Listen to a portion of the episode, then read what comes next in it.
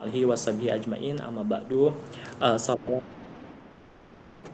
ya, uh, segala puji bagi Allah Subhanahu wa taala yang telah mempertemukan kita semua dalam keadaan insya Allah mudah-mudahan keadaan keadaan sehat uh, dan tentunya dalam keadaan yang baik-baik saja yang mungkin uh, kita harapkan gitu ya. Uh, tak lupa salawat serta salam tercurah limpahkan kepada junjungan kita semua Nabi besar Muhammad SAW beritahu kita semua yang telah uh, memberikan ya memberikan kepada kita semua ini uh, kebaikan gitu ya kebaikan terus uh, pencerahan gitu ya pencerahan dari zaman yang uh, dipenuhi dengan kegelapan dengan um, menuju ke zaman yang begitu cerah seperti itu. Uh, ya sebelum kita memulai pada kajian pada malam hari ini insya Allah agar kajian hari ini dapat uh, terlaksana dengan lancar dan juga diberkahi oleh Allah Subhanahu Wa Taala uh, kita langsung saja kita buka kajian pada malam hari, malam hari ini dengan bacaan basmalah terlebih dahulu. Bismillahirrahmanirrahim. Uh, dan juga kita akan mendengarkan tilawah dari Ikhwan dari Kang Abi uh, kepada Kang Abi dipersilahkan. أعوذ بالله من الشيطان الرجيم بسم الله الرحمن الرحيم سبح لله ما في السماوات وما في الأرض وهو العزيز الحكيم.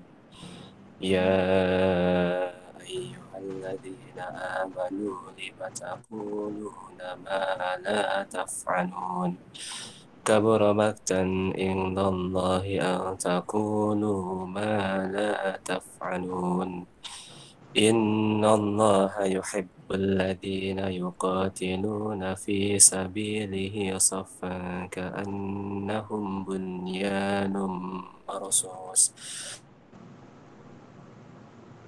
وإذ قال موسى لقومه يا قوم لم تؤذونني وقد تعلمون أني رسول الله إليكم فلما زاغوا أزاغ الله قلوبهم والله لا يهدي القوم الفاسقين صدق الله العظيم Alhamdulillahirrahmanirrahim Hatur nuhun kepada Kang Abi yang telah yang telah membacakan tilawahnya. Insya Allah mudah-mudahan keberkahan juga uh, buat beliau dan juga buat kita semua yang mendengarkan ya Insya Allah. Uh, sebelum kita mulai, saya tanyakan kabar dulu. Apa kabar sahabat? Alhamdulillah luar biasa. Allahu Akbar. Kayak Kang Abi aja sih. Yang lainnya? Alhamdulillah. Lihat nih cek dulu cek soundnya dulu nih apakah masih ada apakah aktif ataukah Cuma Kang Ius. Alhamdulillah sehat Kang Gama. Alhamdulillah Kang Gama. Alhamdulillah. Semuanya ya, oh masya Allah. Ya ternyata ternyata pada hadir ya. Nah buat kakak-kakak atau teteh-teteh yang memungkinkan untuk membuka um, videonya boleh dibuka biar kita bisa saling uh, apa ya uh, bukan kalau mengenal sih insya Allah sudah ya mungkin kita mengetahui kondisi kita saat ini mungkin ya ataupun nanti pemateri pun bisa melihat kita gitu ya selaku uh, pesertanya boleh akan teteh dipersilakan kalau misalnya memungkinkan untuk uh, membuka videonya mulai dipersilahkan gitu ya Nah sebelum kita mulai uh, pada kajian pada malam hari ini, insya Allah saya akan membacakan terlebih dahulu mengenai uh, tema. Tema pada malam hari ini adalah improve your competence and win the future. Nah, insya Allah akan disampaikan oleh pemateri yang luar biasa, luar biasa, yaitu beliau ini adalah uh, Bapak uh, Firda Dimas Eka Putra. Beliau adalah ex dari Dirut BIJB, itu Bandara Internasional Jawa Barat, dan sekarang menjabat sebagai Direktur PT White Sky Airport Asia. Nah, jadi uh, karena mungkin beliau sudah hadir. Assalamualaikum Waalaikumsalam. Apa kabarnya Pak? Alhamdulillah baik. Alhamdulillah baik. Langsung saja serahkan ke Bapak ya mengenai uh, materi pada uh, Baik, Bismillahirrahmanirrahim. Assalamualaikum warahmatullahi wabarakatuh. Waalaikumsalam warahmatullahi wabarakatuh. Alhamdulillah, innalhamdulillah, Allahumma sholli ala Muhammad wa ala ali Muhammad. Uh, teman-teman sekalian, teman-teman dari Koridor Timur, alumni dari Polban ya. Iya Pak uh, betul. Alhamdulillah malam ini saya bisa silaturahmi dengan teman-teman semua melalui perantaraan Teh Khairunisa, mantan staf saya di BIJB yang dulu pernah mau ke bawah arus hujan sama Mas Elvan yang kontak-kontakan. Alhamdulillah malam ini eh, saya bisa bersilaturahmi dengan teman-teman semua. Mudah-mudahan malam minggu ini pada saat orang lain mungkin malam mingguan walaupun COVID kita bisa mengisi dengan kegiatan yang bermanfaat ya. Mudah-mudahan apa yang saya sampaikan sebagai sebuah sharing juga dari pengalaman karena ini judulnya juga sangat kena dengan saya, sangat menjiwai saya karena saya mengalami hal ini dan makanya sharingnya menjadi bermanfaat buat uh, kita semua. Uh, jadi teman-teman semua uh, setelah kemarin mendapatkan undangan dan mendapatkan tor, saya mencoba untuk uh, memformulasikan kira-kira saya akan uh, menyampaikan apa gitu ya. Jadi uh, teman-teman semua, saya hadir di sini, saya kelahiran 76, saya 44 tahun. Uh, dalam topik yang ingin saya sampaikan juga ada kaitannya berkaitan dengan umur dan teknologi sehingga kita juga ke depannya kira-kira perlu mempersiapkan apa gitu ya saya ada pengalaman menarik setelah saya eh, apa namanya selesai dari BIJB 26 eh, Desember 2018 saya kembali berkuliah teman-teman semua. Jadi saya pernah kuliah S2 tahun 2009 nggak selesai. Nah, tetapi kemarin setelah di BIJB saya merasa kekurangan ilmu gitu ya. Saya merasa kekurangan ilmu dan saya merasa ada sebuah peluang besar di depan. Nah, ini sebagai pengantarnya untuk diskusi kita ke depan ya kan berkaitan dengan improve your competence gitu ya. Jadi pada saat itu saya merasa saya kekurangan ilmu. Saya memegang proyek pembangunan bandara ya terbesar di Jawa Barat. Ya. Saya merasa banyak ilmu yang kurang sehingga saya ingin belajar lagi. Di sisi lain, setelah saya mencoba menganalisa eh, apa namanya peluang, terutama peluang masa depan, saya merasa mendapatkan sebuah peluang di masa depan yaitu tentang airport development, gitu ya. Sehingga dan infrastructure development. Sehingga di kuliah saya, saya memilih untuk eh, mengambil eh, apa, penjurusan di bidang keuangan, terutama di bidang pembiayaan infrastruktur. Nah, tapi menariknya, saya waktu itu memilih langsung dua kuliah, satu di Unpad, satu di Telkom University, gitu. Nah, ada satu episode dalam perkuliahan yang menarik saya. Yang tadinya yang berkaitan nanti akan saya sampaikan, yang ketiga nih sekarang, yaitu berkaitan dengan digitalisasi. Jadi waktu itu saya merasa di usia saya yang 44 tahun, 43 tahun berarti waktu saya kuliah, digital itu bukan untuk saya. Digital itu untuk anak saya. Anak saya sekarang lagi kuliah juga di Telkom University baru masuk. Ya, saya masuk Gen X gitu ya, dan saya merasa saya nggak akan kena digital. Saya merasa digital bukan buat saya, digital buat adik-adik saya, digital bahkan buat anak saya gitu. Tapi ada satu episode dalam perkuliahan umum yang disampaikan oleh Pak Priantono, beliau mantan direktur SDM-nya Telkom, menyampaikan satu kuliah umum yang sangat menarik tentang digital change, di mana dalam satu slide-nya yang nanti saya juga sampaikan di hari ini tentang digital vortex. Jadi digital vortex itu adalah uh, pusaran dari perubahan digital yang sedang terjadi dan waktu itu kuliahnya sebelum COVID. Jadi beliau menyampaikan di Indonesia perubahan apa namanya uh, digital itu baru riak-riaknya aja. Baru riak-riak yang kecil. Gitu. Sehingga masih akan terjadi riak-riak yang besar di tahun-tahun yang akan datang. 5 tahun, 10 tahun yang akan datang, waktu itu sebelum COVID, bayangkan. Beliau sudah ngomong begitu. Hmm. Waktu itu saya termenung dan berpikir, kalau lima tahun, 10 tahun yang akan datang terjadi uh, apa badai digital yang lebih besar dan saya usia saya masih 44 tahun, lima tahun lagi saya uh, 49, 10 tahun lagi saya 54, insya Allah dengan rata-rata hidup orang Indonesia 70 tahun, saya masih hidup. Ketika saya masih hidup, berarti saya akan mengalami dampak dari digital itu. Sejak itu saya langsung berpikir saya harus belajar digital. Gitu. Nah jadi ini salah satu ya kompeten masa depan apa digital. Bagaimana caranya supaya kita bisa menang? Persiapkan dari sekarang masa yang akan datang itu, gitu ya. Sebenarnya sih presentasinya gitu doang. Jadi bisa langsung tanya jawab kali ya. ya, jadi nah ini uh, sambil maju ya slide-nya. Lanjut. Iya, Bro. Nah, ini tadi uh, dunia sedang ber, uh, berubah terus. Ya. Lanjut. Nah, ini perubahan yang pertama itu tentang perubahan struktur demografi. Ya, demografi kita di Indonesia sedang berubah strukturnya.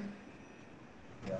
Di mana di Indonesia alhamdulillah piramida penduduknya masih piramida yang bagus ya. Masih berbentuk piramida, usia produktif masih menopang usia yang di atasnya. Di beberapa negara yang lain sudah tidak berbentuk piramidanya itu bahkan ada yang berbentuk seperti ini. Jadi yang tuanya lebih banyak, yang mudanya lebih sedikit, kayak pohon maksudnya, kayak pohon. Gitu. Karena anak-anak mudanya, anak-anak produktifnya nggak mau nikah, ya, pengennya kumpul kebo doang, gitu ya, nggak mau punya anak, karena dianggap beban. Akhirnya generasi di bawahnya hilang. Nah kita teman-teman semua, ayo kita pertahankan piramida penduduk kita dengan tetap menikah dan beranak. Promo dulu bagi yang belum menikah harus segera menikah. Lanjut. Nah, jadi kalau kita lihat nih dengan perubahan demografi apa demografi tadi tadi tadi itu ada klasifikasi generasi. Kelahiran tahun 46 sampai tahun 64 itu adalah baby boomers. Sekarang juga masih ada tahun-tahun ini, ya enggak? Tahun 65 tahun sampai tahun 80 ini Gen X, ini generasi saya ya. Tahun 81 sampai 97 milenial mungkin teman-teman di sini banyak usianya antara 22 sampai 38. Dan apa namanya eh, 98 ke sini Gen Z. Ya, jadi tadi ada perubahan de demografi. Dengan perubahan demografi itu ada klasifikasi generasi. Ini kita harus pahami sedang terjadi perubahan seperti itu. Tidak hanya di Indonesia, bahkan ini terjadi di dunia. Lanjut. Nah ini ya, eh, perubahan demografinya jadi perilaku milenial itu ada 34 persen yang ke depan dalam 5-10 tahun yang akan datang ini akan mendominasi uh, piramida penduduk kita. Lanjut. Nah coba bayangin, ada yang pernah nggak kuliah di tahun 2001? Itu si profesornya, si gurunya masih pakai OHP. Pernah ada yang lihat nggak? Saya iya, ngerasain. Iya, saya ngerasain berarti kagema iya. kolonial oke berarti Gitu. Lanjut. Ini tahun 2014 sudah mulai pada pakai laptop, udah pakai proyektor. Lanjut. Kemarin begitu ada COVID, kelas-kelas internet langsung berjamuran. Udah nggak perlu lagi ruang kelas, udah nggak perlu lagi proyektor, apalagi OHP, cukup di salah satu pojok ruangan, mau di rumah, mau di kafe, mau di mana aja. Ya nggak? Ini kan udah terjadi tren perubahan nih. Lanjut ini cek kesehatan ah dulu cek nadi itu seperti ini pakai tenaga medis pakai air raksa ya lanjut ngantri seperti ini ya sekarang juga masih ada sih ya. Di kampung-kampung juga masih ada. Terus di kota kita kayak oke. Terus sekarang udah bisa seperti ini. Ya hmm. pakai gadget ya pakai HP pakai health gadget ya gadget untuk kesehatan. Ada semua di situ. Ya. Telemedicine sekarang sedang berkembang. Udah nggak perlu ke dokter. Apalagi pas covid kemarin ke rumah sakit itu sesuatu yang menakutkan. Cukup video call. Ya. Dokter juga prakteknya pakai video call gitu ya. Halo dok itu luar biasa waktu kemarin covid gitu kan. Ya lanjut. Nah coba bayangin yang pernah ngalamin 20 tahun yang lalu kamera sendiri tip sendiri alat editing sendiri uh, apa namanya uh, masih. pakai disket, masih pakai kaset gitu ya. In the view apa in the next 20 years sudah menjadi satu gadget kayak begini doang. Semuanya bisa, semuanya ada. Editing sudah di sini dengan hasil yang sangat lumayan. Kamera sudah semakin canggih. Ya enggak? bisa kita bawa ke mana-mana. Coba perubahannya. Lanjut. Jadi teman-teman semua, yang di depan yang ingin saya sampaikan, ada dua perubahan besar di dunia. Yang pertama, sedang terjadi perubahan demografi, sedang terjadi perubahan generasi. Yang kedua, sedang terjadi perubahan teknologi. Jadi dengan dua dorongan ini membuat masa depan kita itu sangat berubah. Ya, mungkin teman-teman sempat baca misalnya ada perbankan yang sudah bergeser karena terganggu eh, lahannya, terganggu apa namanya eh, marketnya oleh fintech, ya enggak? Ya, di sini mungkin ada beberapa pemain fintech, gitu ya yang cabangnya semakin menyusut, semakin menyusut, semakin menyusut, diganti cukup cabang yang hadir di setiap rumah. Ya, saya ingat dulu Bill Gates kalau ditanya apa sih visi Anda? Visi saya itu satu rumah, satu komputer. Nah sekarang semuanya sudah ada di komputer kita. Perbankan juga ada. Apa sih keperluan yang masih belum kita dapetin dari dengan kita membuka laptop atau dengan kita membuka gadget? Ya, jadi teman-teman harus perhatikan ini ke depan akan semakin besar. We are truly living in digital era. Ya, lanjut. Nah ini perubahan-perubahannya. Ya, setiap perubahan ini coba kita perhatiin menunjukkan bagaimana kompetensi kita juga harus berubah. Ya enggak? 3D printing, walah dulu saya nonton Mission Impossible itu ada alat untuk bikin uh, wajah ya enggak? Itulah 3D printing yang sekarang sih sudah biasa. Kalau dulu kita nonton mungkin 10 tahun yang lalu, wah keren, eh, bisa gini. Sekarang itu udah hal yang biasa. Bahkan rumah sekarang sudah dibikin pakai 3D printing. Gitu ya. Digital analytics seperti itu. Smart sensor, sekarang sensor semua ada. Ya. Location, ah dulu kita kalau jalan-jalan naik mobil, naik motor ke satu tempat harus turun dulu setiap belokan. Pak, punten desa Sukawarna paling mana? Paling itu sekarang mah nggak perlu buka laptop, Google apa uh, Map tujuan. Ya nggak? Gitu ya. Sekarang sudah mengarah ke 5G. Human machine, aduh sekarang sudah ada robot-robot ya. Cloud computing, sudah ada augmented reality, Internet of Things, wah segala macam. Kita berangkat ke satu daerah, saya sekarang lagi ada di Bekasi nih, mau lihat kondisi rumah kan gampang, buka HP, hmm. tinggal lihat, pakai CCTV, gitu ya. Jadi luar biasa. Itu menunjukkan kita harus berubah nggak kompetensi kita? Ya, oke, kita lanjut. Nah, bagaimana revolusi 4.0 berdampak kepada kehidupan manusia? Akan sangat berdampak ya akan sangat berdampak ya, ke semua sektor nih, ke produksi, sistem keuangan, energi, makanan dan pertanian, pertumbuhan ekonomi, ya, mobilitas.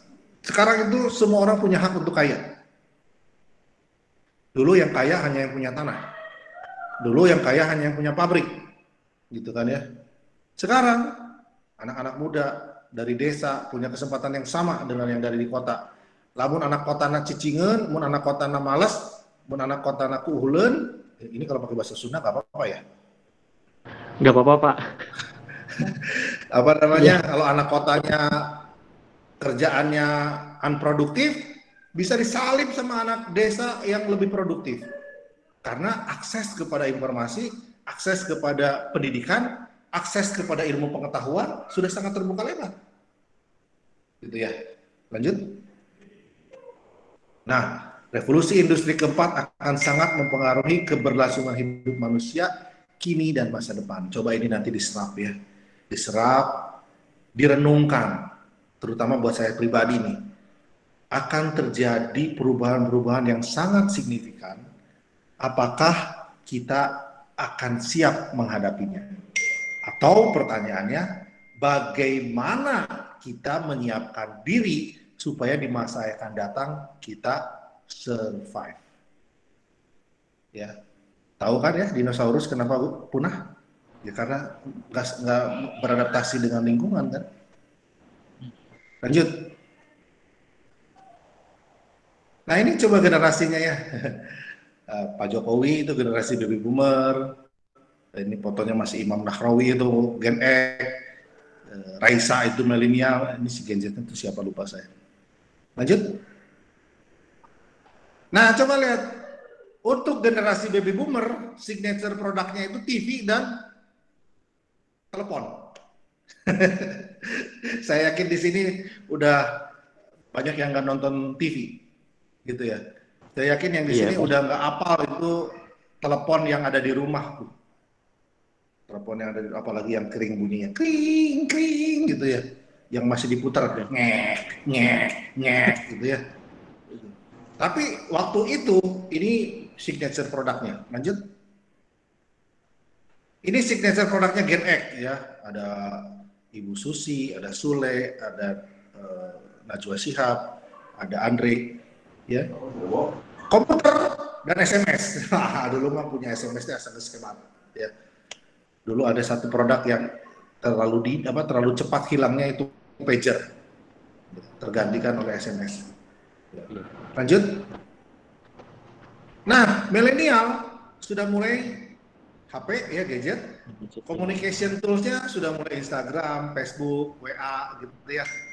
Ada Nadim, ada siapa lagi saya nggak hafal-hafal juga sih. Terus, nah, jadi teman-teman sekalian, ini yang waktu itu sangat menginspirasi saya dari kuliahnya Pak Priantono tentang digital vortex.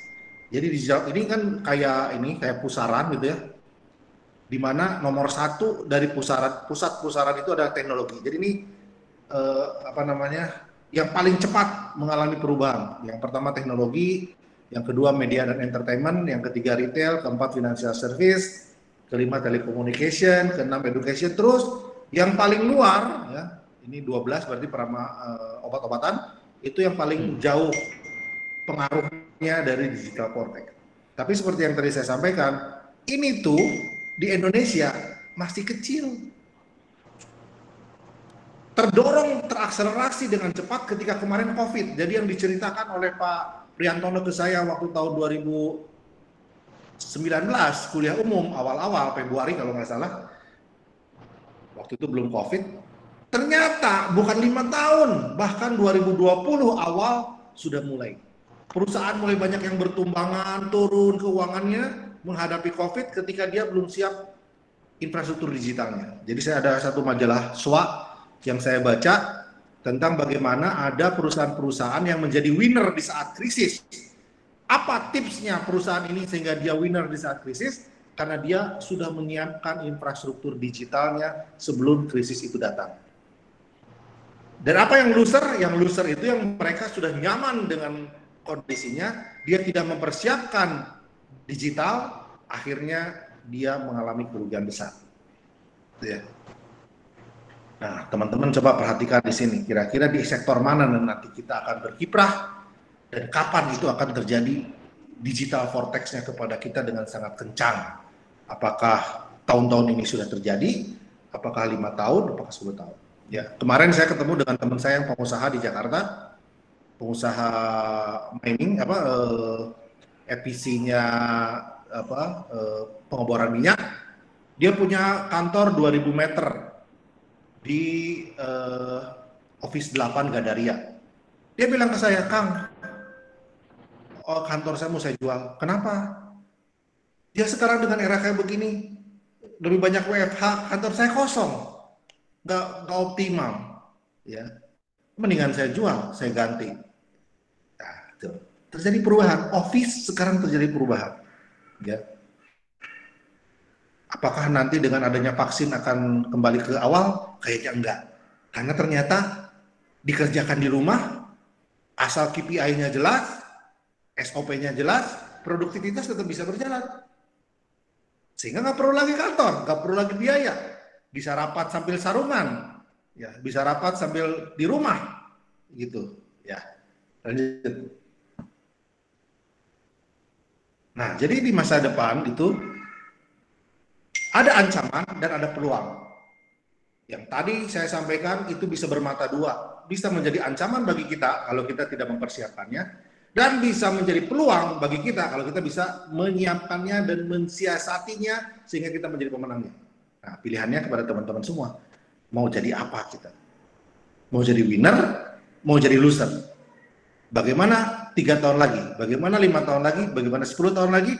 Apakah kita akan menjadi winner atau menjadi loser? Kalau pengen jadi winner, ayo persiapkan diri. Kira-kira lima tahun, sepuluh tahun yang akan datang seperti apa? Kuasai, miliki kemampuannya, sehingga kita bisa menang di sana. Ya. Ini judulnya udah pas, udah keren banget di era-era kayak begini, di awal-awal tahun, untuk merefleksikan kembali diri kita ke depan mau seperti apa. Lanjut. Ya, saya lanjutin dulu aja ya. Jadi ya, Pak. di situ next slide-nya itu adalah tentang bagaimana kita menyiapkan peta hidup kita. Begitu kita tahu di depan akan ada perubahan, bahkan perubahan yang besar, bagaimana kita menyiapkan peta hidup kita menuju ke sana. Apa yang harus kita lakukan dalam menyiapkan peta hidup tersebut, gitu ya. Nah, apa yang diperlukan untuk peta, memperbaharui peta hidup kita? Ya, yang pertama kita harus memahami tentang perubahan, gitu ya. Sadari dengan jujur di mana kita berada dan akan ke mana. Nah itu harus kita pertanyakan terus di mana kita saat ini dan akan ke mana kita gitu ya dengan melihat menganalisa masa depan kita yang kedua kita harus stay positif pada diri kita. Ya jangan sampai kita menjadi stres menjadi kecil menghadapi tantangan menjadi takut sehingga mendegradasi uh, kemampuan diri kita sendiri. Yang selanjutnya hadapi gitu ya. Mau nggak mau dia akan datang. Jadi kita harus menghadapi ya.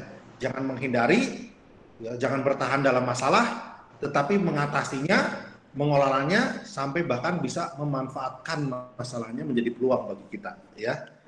Terus selanjutnya temukan kekuatan kita, ya, keunggulan kita, pusat keunggulan kita, renungkan, ya, perbanyak kita e, merenung, perbanyak kita beruzlah, perbanyak kita menyendiri, perbanyak kita e, waktu malam untuk berdialog dengan kita, dengan Rob kita, untuk menemukan di mana sih sebenarnya kekuatan kita.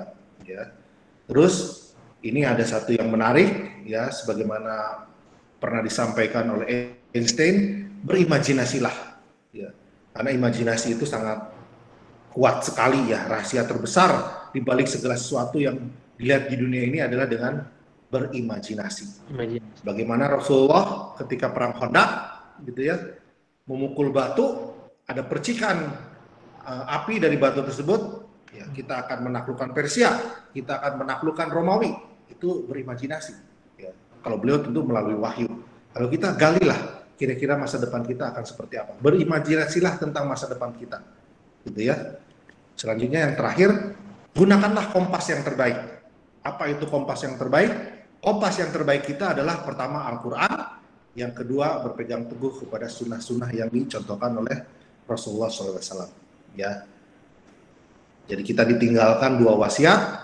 Dengan dua wasiat ini akan bisa dipergunakan dalam zaman apa pun, dalam kondisi apa pun, dalam hal apa pun, yaitu kembali kepada Quran dan kembali kepada sunnah Rasul.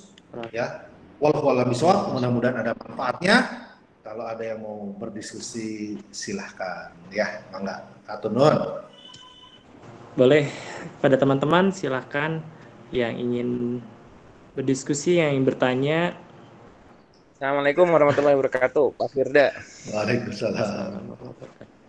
Pak, ini uh, saya uh, masih belum paham tadi uh, tentang untuk kita upgrade sama digitalisasi. Ini untuk untuk spesifik kompetensi maksudnya kompetensi hmm. apa yang kita harus persiapkan karena masing-masing kita ini uh, kebetulan Polban banyak jurusan ya masa semuanya harus belajar informatika atau C++ atau Python hmm. dan lain sebagainya ya hmm. untuk pembuatan software dan lain sebagainya nah ini yang dimaksud ini uh, apa gitu apa kompetensi apa secara spesifik dari masing-masing keahlian kita gitu loh Pak ya siap tadi siapa Kang Danar ya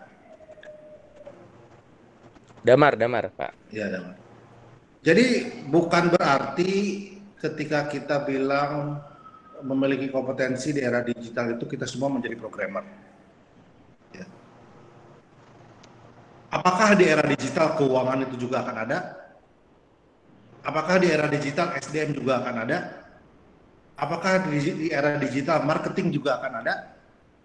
Apakah di era digital uh, operation juga ada? Ada kan? Gitu. Nah, sekarang bagaimana sektor-sektor ini bisa kita kawinkan atau bisa kita uh, adaptasikan dengan perubahan teknologi yang sedang mengarah ke digital ini. Gitu. Saya misalnya di bandara ya, kemarin alhamdulillah BIJB itu bisa mendapatkan uh, award uh, apa namanya smart airport IT-nya itu. Saya nggak paham digital kan tadi. Secara teknis gimana sih itu tadi uh, buat engagement dari customer kepada uh, bandara itu. Tapi kan saya punya tim. Gitu. Yang penting saya secara pribadi memahami sebagai seorang leader di sana, memahami. Jadi kan kalau pemimpin itu tahu sedikit dari banyak. Kalau spesialis tahu banyak dari sedikit. Ya. Kalau programmer dia tahu banyak dari sedikit, yaitu bahasa pemrograman tapi kalau leader, dia tahu sedikit dari banyak. Dia bicara IT, apa, bicara IT ngerti, bicara SDM ngerti, biasa operation ngerti, gitu kan, segala macam. Nah, jadi kompetensi apa? Kompetensi kita di bidang apa pun itu harus punya DNA digitalnya. Jadi kita nih sekarang harus punya benang merah kepada digitalnya itu lewat DNA kita atau cara berpikir kita, cara bertindak kita, mindset kita di masa yang akan datang. Tadi contoh ya, contoh. Uh, salah satu lembaga yang lembaga sosial nih ya, yang bertumbuh ketika pandemi, kan orang ketika pandemi nggak keluar rumah, dia nggak datang ke kantor untuk bayar zakat, infak, sedekah, gitu ya. Jadi kalau ada lembaga zakat yang dia belum menyiapkan infrastruktur digitalnya untuk melakukan pembayaran secara online, ya mau pakai e-wallet kek, mau apa kayak apa kek, gitu. Terus ada orang yang mau berdonasi karena nggak punya itu, jadi nggak berdonasinya. Enggak, ya. pendapatannya turun. Nah, kemarin rumah zakat bisa seperti itu. Makanya rumah zakat pada saat kemarin eh, apa namanya eh, pandemi itu naik malah 30% growth. Jadi donaturnya dia nggak perlu berangkat, tetap di rumah, tapi transaksi-transaksi donasinya bisa tetap berjalan. Kenapa? Hmm. Karena CEO-nya si Mas Nur itu punya mindset yang bagus tentang menyiapkan rumah zakat menjadi lembaga digital, transformation digital. Padahal beliau lulusan IAIN, bukan lulusan IT, tapi mindsetnya tepat, gitu. Ada kemarin dicontohkan uh, Wardah pernah dengar Wardah? Gitu. Pernah Pak. Silahkan cek di YouTube, mungkin ada beberapa Uh, saya kebetulan ikut waktu itu sebagai nasabahnya B, BSM. Uh, eh, BSM mengundang Bu Nur Hayati Supangkat untuk sharing tentang Wardah menghadapi era digital. Dan Wardah itu turun. Kenapa? Outlet-outlet tutup. Iya nggak? Hmm. Mall-mall tutup kan? Gitu. Iya. Sehingga pendapatannya turun. Nah, ketika pandemi, Wardah itu untungnya dia punya tabungan yang bisa buat bertahan satu tahun. Secara transaksi turun. Untungnya dia segera, segera, segera memahami, segera melakukan perubahan, mengadopsi digital sehingga bisa bertransaksi di websitenya, bisa bertransaksi melalui channel-channel sosial medianya. Tapi agak terlambat, tapi daripada terlambat kan mendingan memulai. Gitu. Iya. Nah, jadi Mas Damar bukan berarti kita harus menjadi programmernya, bukan berarti kita harus belajar apa COBOL, kayak apa kayak apa PHP apa ya, ya begitu-gitu, bukan tapi kita harus memahami ke depan ini akan terjadi perubahan digital yang sangat uh, dramatis gitu ya dan kita bisa mempersiapkannya. Ini saya lihat di sini banyak orang perbankan, orang keuangan. Apakah akan tetap bekerja melamar ke perbankan yang sekarang cabang-cabangnya sedang tutup? Gitu ya. Ataukah kalau dia seorang marketing perbankan, dia belajar bagaimana marketing di era digital. Gitu. Hmm. Kalau dia seorang operation, bagaimana dia bisa mengoperasikan perusahaan secara digital. Kalau dia corporate secretary, dia bisa memahami bagaimana menjalankan fungsi-fungsi corporate secretary di era digital. Nah, kira-kira seperti itulah. Ya, mudah-mudahan tidak puas dan mencari jawaban yang lain selain kepada saya. Sangat jelas, Pak. Jadi mindset digitalisasi ya, Pak ya? Iya, siap. Boleh. Terima kasih, Pak. Iya. Sama-sama Mas Oh, Damar. iya. Sudah Mas Damar atau ada yang mau ditanyakan lagi Mas Damar?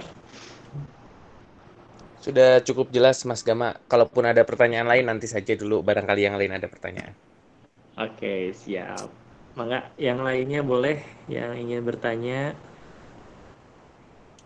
Ini ada di chat ya. Langkah-langkah preventif tentang resiko atau ancaman dalam era digital.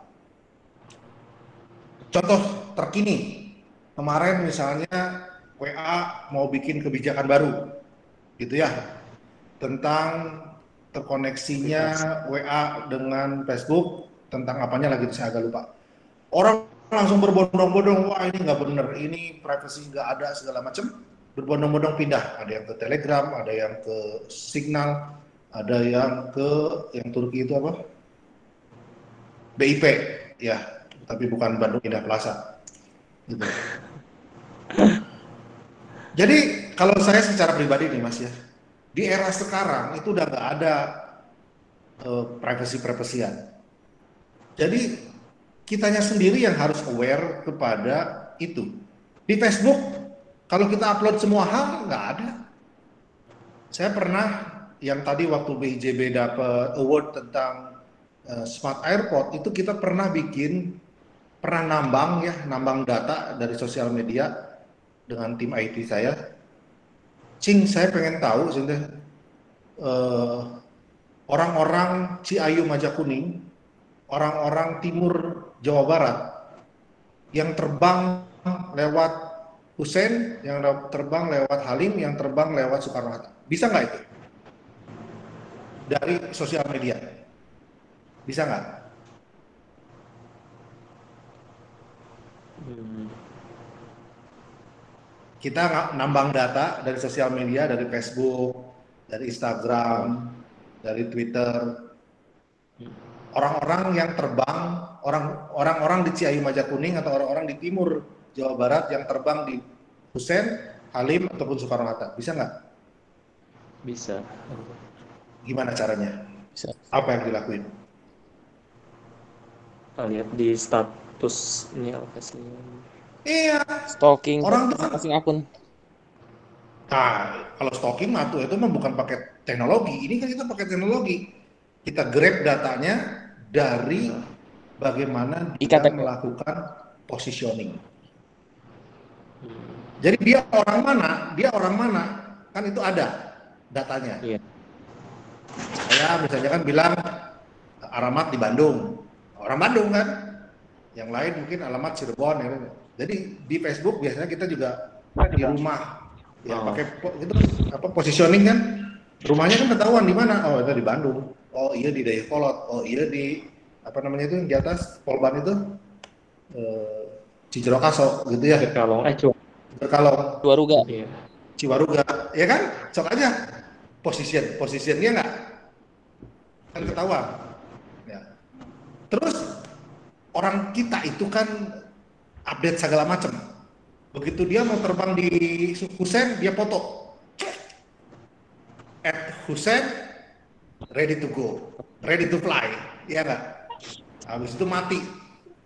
Nanti begitu mendarat di Kuala Namu, dia foto lagi.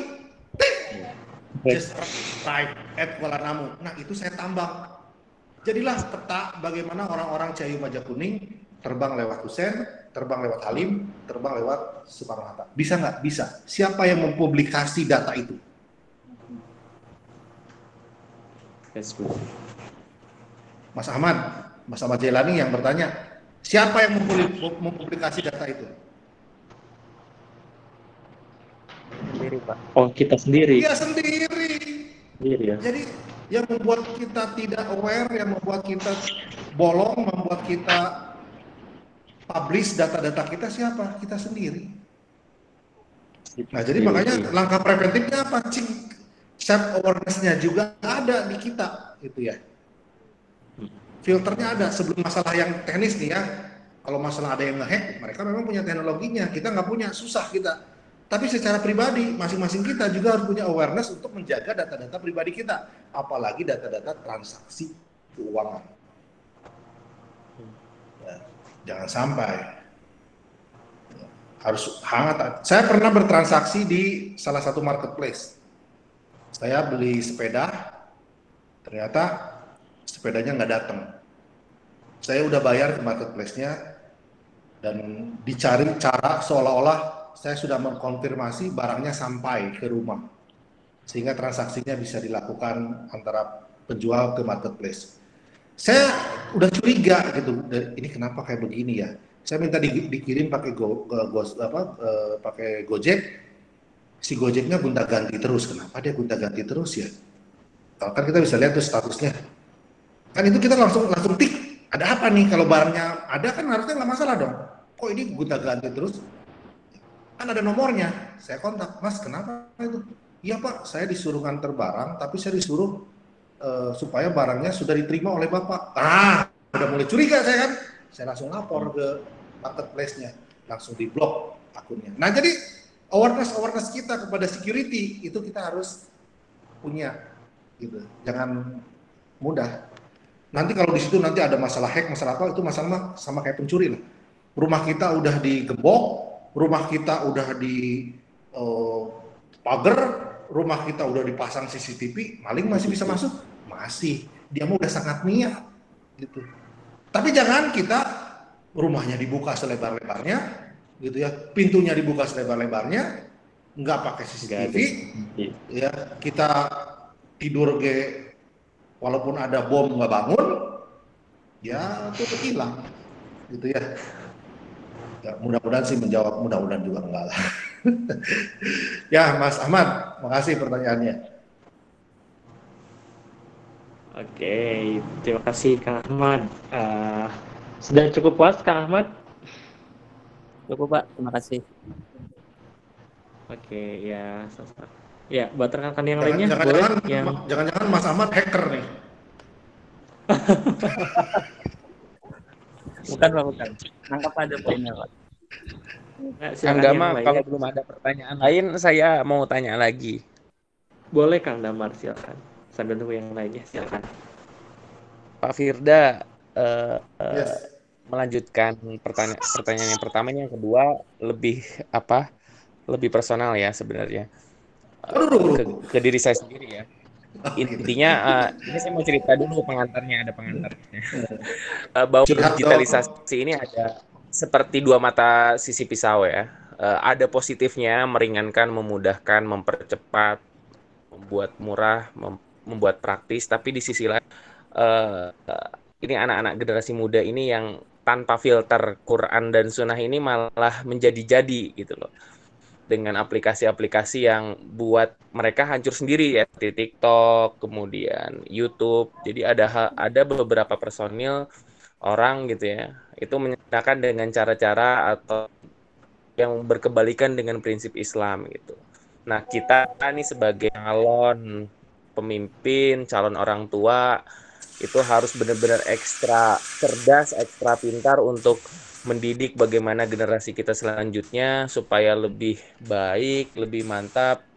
Itu seperti apa dan bagaimana ini nih. Ini saya juga masih meramu nih bagaimana ini uh, uh, apa uh, seperti contoh ya. Uh, ini ya kemarin itu apa akun-akun Abu Janda ya saya nggak bisa me, apa tidak tidak apa mentit gitu ya, menyensor karena ini uh, udah spesifik ya. Itu me merusak sekali gitu ya. Kemudian artis-artis seperti Nikita Mirzani hal-hal yang vulgar itu dengan mudahnya dia menceritakan bahkan diberitakan oleh media nasional gitu loh, Detik, uh, Kompas gitu.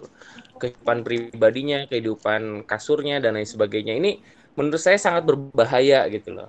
Nah, ini counter attack dari kami nih uh, generasi muda generasi milenials ini untuk uh, menamengi, memberikan tameng untuk dan calon anak kita bagi gitu loh.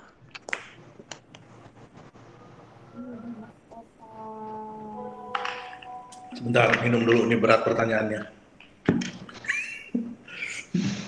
Gini, begitu dengar pertanyaannya Mas Damar, tadi saya langsung mikir, aduh saya juga gimana ya? Saya pribadi dan anak saya juga, gitu ya. Karena ya eh, apa namanya kita baik yang bukan hanya milenial masalahnya ini kolonial juga kalau masalah baca di detik baca gitu ya. Masalah ada yang mendownload TikTok ada. Saya pernah mendownload TikTok ketika saya daftar jadi eh, calon pengurus apa ketua ikatan alumni SMA 5 kata anak-anak junior saya bilang Kang eh, download TikTok atau bikin akun TikTok cina. Udah baru dak mah didinya ayeuna mah cenah kumpulna aduh pas di download ke sina aduh ayo udah saya hapus lagi. Dan cuma sekali cuma sekali doang saya ngupload. Gitu habis itu mah ampun ah gitu ya. Eh, jadi tadi masalah ini bukan hanya masalah untuk milenial. Bukan hanya masalah untuk Gen Z tapi ini masalah negara masalah dunia masalah kita semua. Gitu. Nah jadi gimana ya? Memang harus balik lagi kepada eh, harusnya ada dua nih ada dua ada dua hal yang bisa dilakukan oleh pemerintah dan oleh eh, masyarakat. Menurut saya pemerintah harusnya mengambil peran karena pemerintah itu regulator.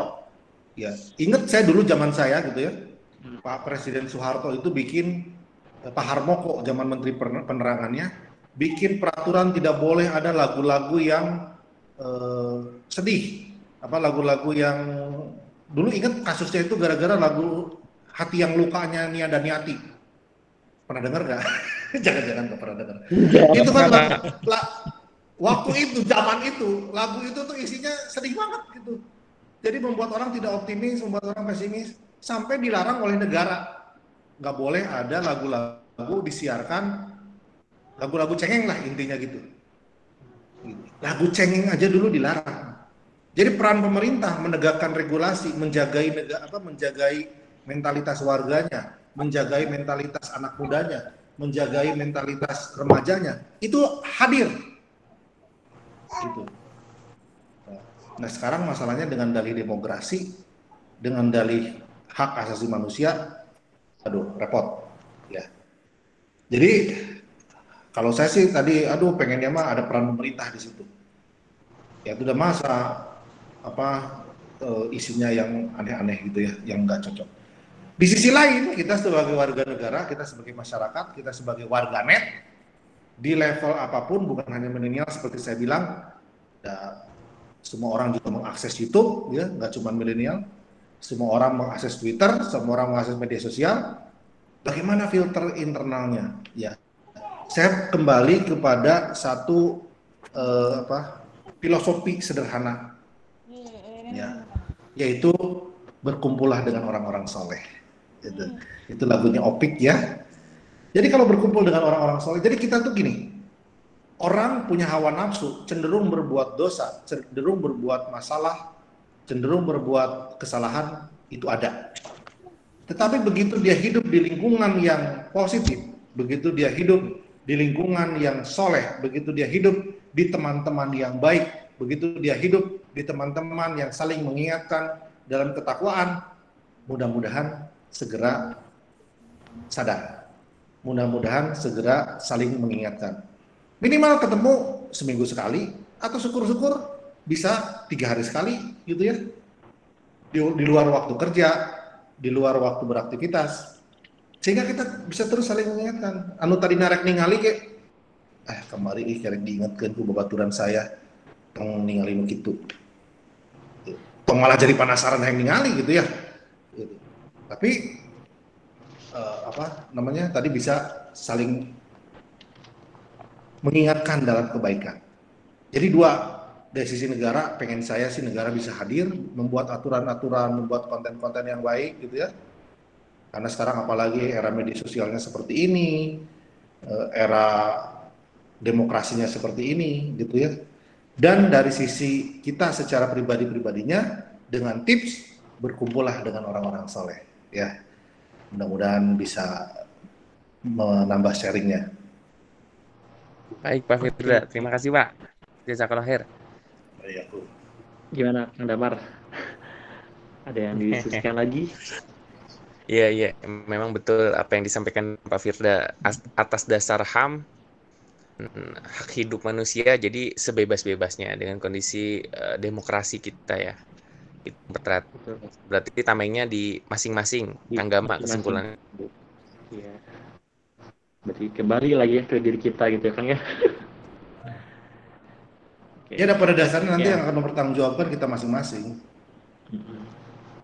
Oke, baik. Eh, buat teman-teman lain, silakan yang ingin bertanya lagi. Silakan. Teman-teman, Tuh saya ngasih kuis tuh di chat. oh, ada kuis bentar, Pak. Oh, oke. Tuh, ada kuisnya. Nanti yang ingin mendapatkan buku hadiah dari Pak Firda, nanti kirimkan inspirasi apa yang didapatkan dari pertemuan malam ini ke email. Oke, nanti saya nanti dari panitia ya di share lagi ya di grup eh, kajiannya ya. Langsung cepet Pak kalau ada hadiahnya Pak.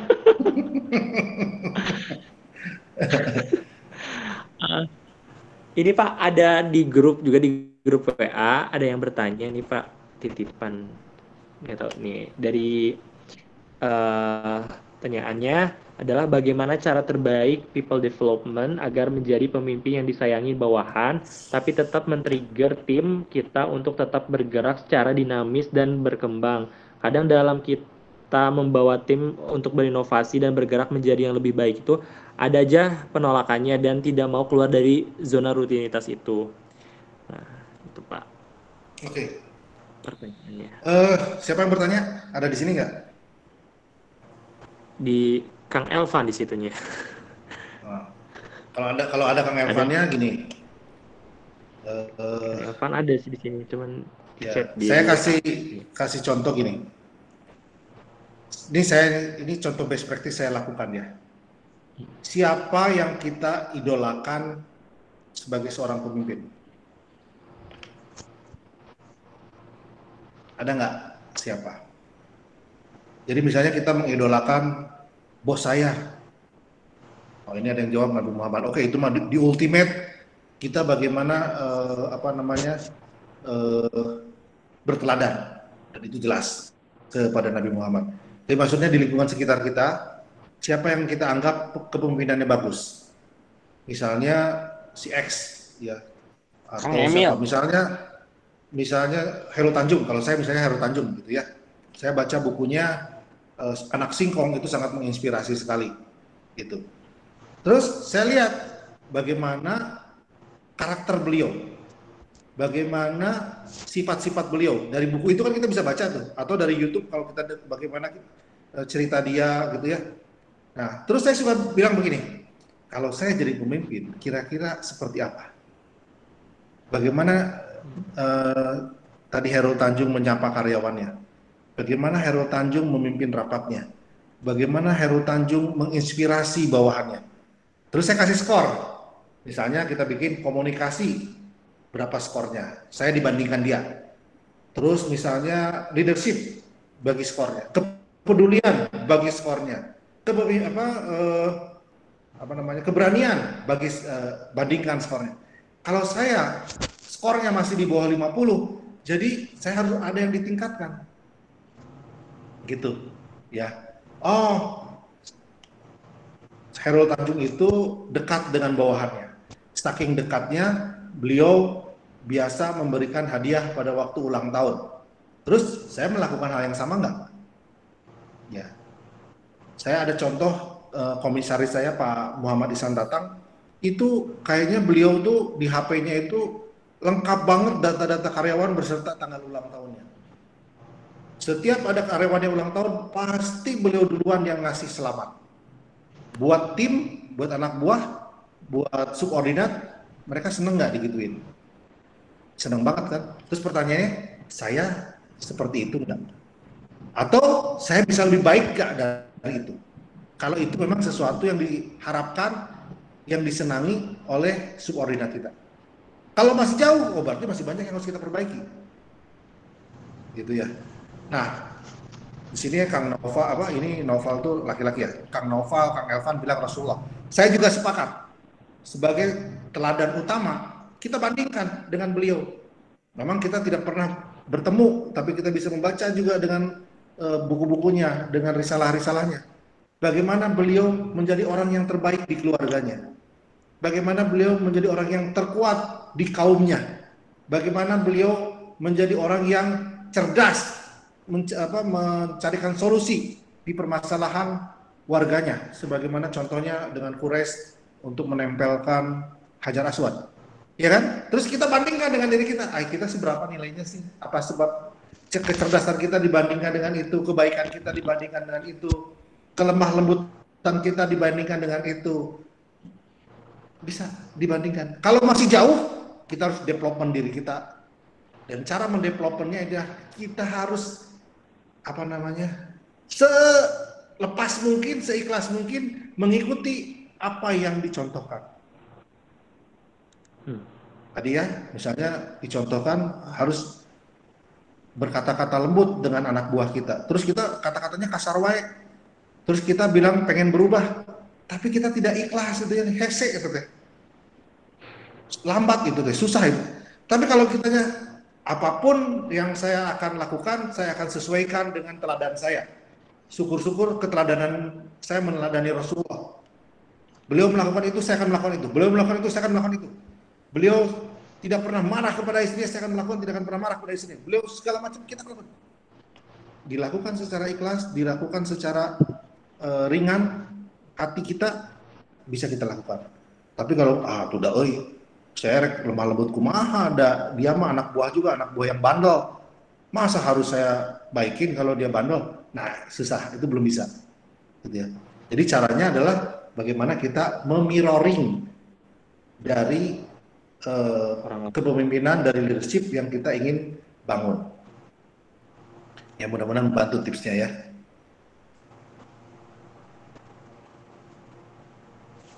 Oke.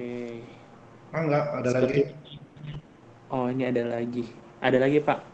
Dari Mumu, Kang Mumu. Izin bertanya, Pak, apakah ada tips atau usulan untuk univ perguruan tinggi di era digital ini, khususnya untuk pola belajar sebagai mahasiswa di era pandemi, agar para mahasiswa tidak tertinggal akan materi perkuliahan, faktor daring, dan lain sebagainya. Terima kasih. Ya.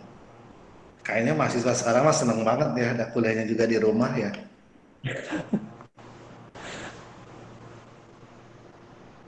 Wah, udah ada yang kirim email. Noval Faris, inspirasi pertemuan hari ini. ya, selamat Noval yang pertama, masih ada empat lagi. Oh, Jadi gimana ya?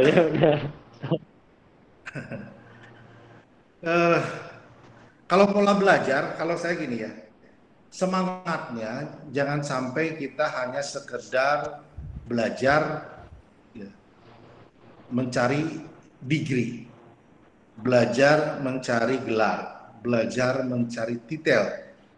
Tapi kita harus belajar untuk mendapatkan eh, hakikat, untuk mendapatkan makrifat, untuk mendapatkan wisdom, kebijaksanaan, gitu.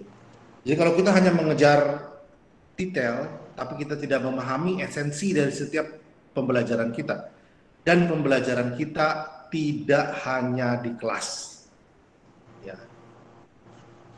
sekarang masalahnya apalagi pandemi nggak ada kelas offline kan semuanya mungkin kelas online.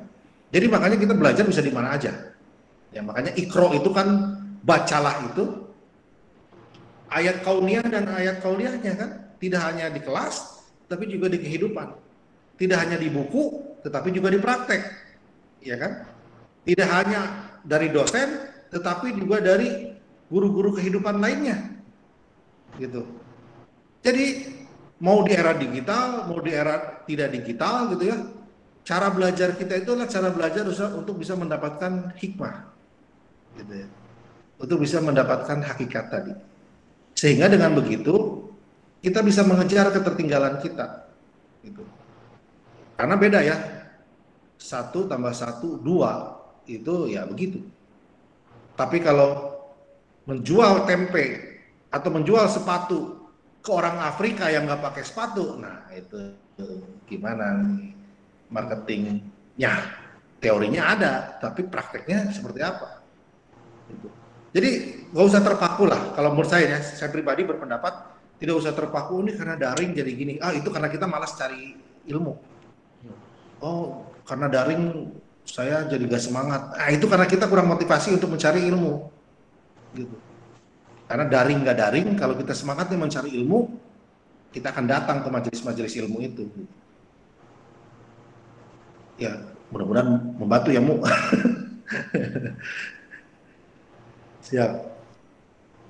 Kayak gitu Kang Mumu. Gimana? Ada yang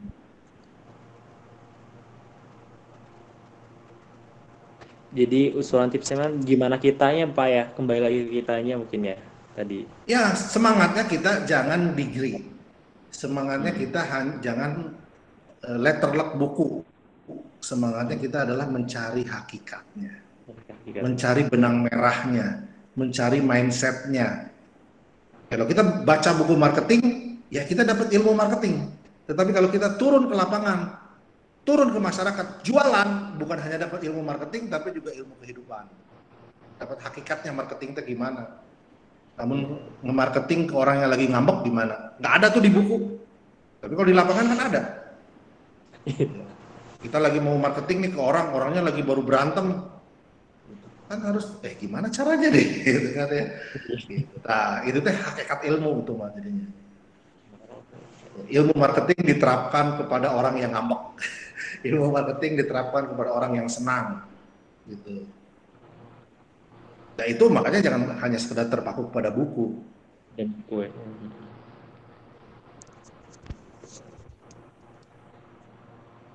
Oke baik uh, teman-teman silakan ada lagi. Wah, sudah dua yang kirim email masih ada tiga buku lagi. Oh ada lagi Pak satu lagi tuh. Aduh saya belum sempat nulis nih Pak. Damar, Mas Damar udah kirim. Mas Noval nulisnya era digitalisasi dan COVID ini harus bisa struggle dengan terus stay tune kompas kehidupan, Al-Quran dan As-Sunnah, plus adaptasi skill teknologi agar, agar era digital dan COVID bisa menjadi peluang bukan ancaman. Keren. Nanti dikasih bukunya. Kirim alamatnya ya. Oke. Ini Pak, ada, ada pertanyaan lagi Pak. Ada pertanyaan dari Teh Rizda ini bertanya mirip dengan tadi kata Kang Elvan katanya, tapi lebih spesifik terkait digital mindset. Uh, pengalaman Bapak sebagai leader, bagaimana caranya Bapak melakukan pendekatan ke tim Bapak agar memiliki digital mindset yang sama? Biasanya apa yang Bapak sampaikan ke tim? Ya, mungkin kalau sebelumnya tidak sama, mungkin ya bagaimana Pak uh, penyampaian ya. atau pendekatan gitu? Ya, jadi gini, mau digital ataupun hal lain ya, tidak hanya digital. Bagaimana kita menyampaikannya kepada tim? gitu ya. Tadi kan digital change, mungkin nanti ada business change, mungkin nanti ada uh, human uh, apa uh, renumerasi ya yang berubah. Jadi apa yang harus kita sampaikan? Apa yang harus kita lakukan untuk melakukan pendekatan? Yang harus kita lakukan adalah menyampaikan sense of urgency-nya apa kepentingannya bagi saya, bagi Anda, dan bagi perusahaan. Kalau kita punya kepentingan yang sama, perubahan apa pun yang mau kita lakukan, insya Allah mendapatkan dukungan. Iya enggak? Karena sense of urgency-nya sama. Eh, bro, ini perusahaan kalau nggak berubah secara digital, kita bisa kalah nih. Orang lain bisa transaksi beli barang-barangnya di online kita nggak bisa kita bisa kalah secara bersaing. Nanti kalau kalah bersaing perusahaan bisa turun omsetnya. Perusahaan turun omsetnya turun pendapatannya pemotongan biaya. Kalau nggak bertahan lagi PHK nah diketemukanlah satu sense of urgency yang sama. Kalau gitu kita harus berubah dong. Kita harus menyiapkan platform digital untuk transaksi sehingga konsumen bisa bertransaksi walaupun nggak ke counter kita. Mudah-mudahan sepakat gitu ya karena punya sense of urgency yang sama. Jadi yang harus dibangun itu dalam hal apa pun, dalam perubahan apa pun adalah sense of urgency-nya sama.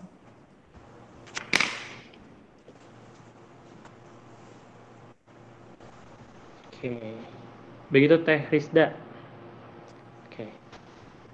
Terima kasih Pak, dapat poinnya.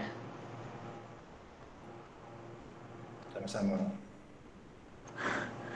Oke, eh, karena waktu juga ya sudah hampir waktu 21.3 29 bentar lagi 21.30 mungkin masih kalau misalnya masih banyak pertanyaan atau apa oh tiga buah buku lagi tuh.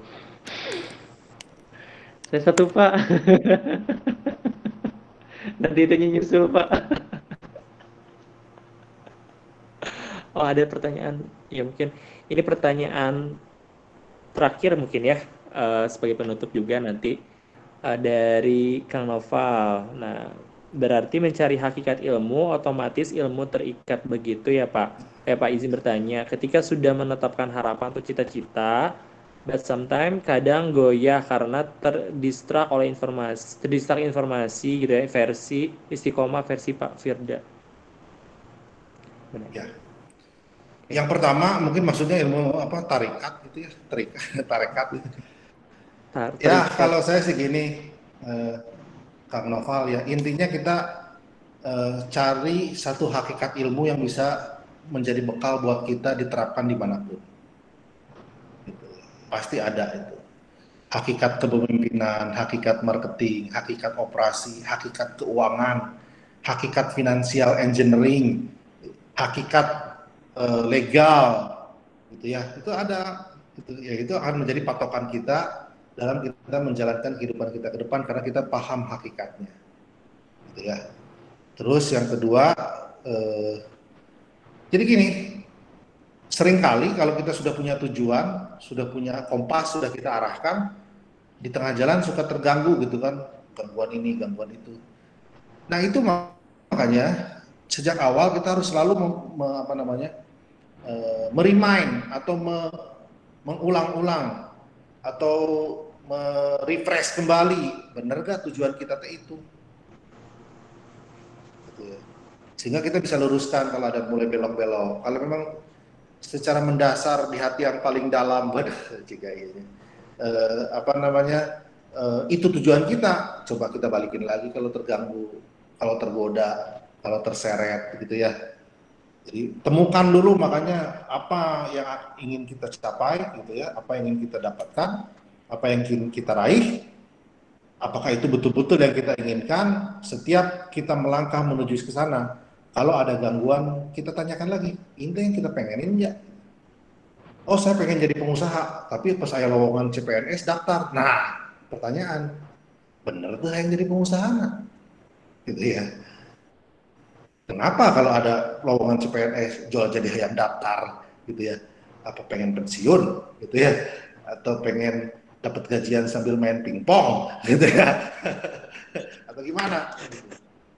Jadi kembalikan kepada apa yang kita inginkan dalam hidup kita.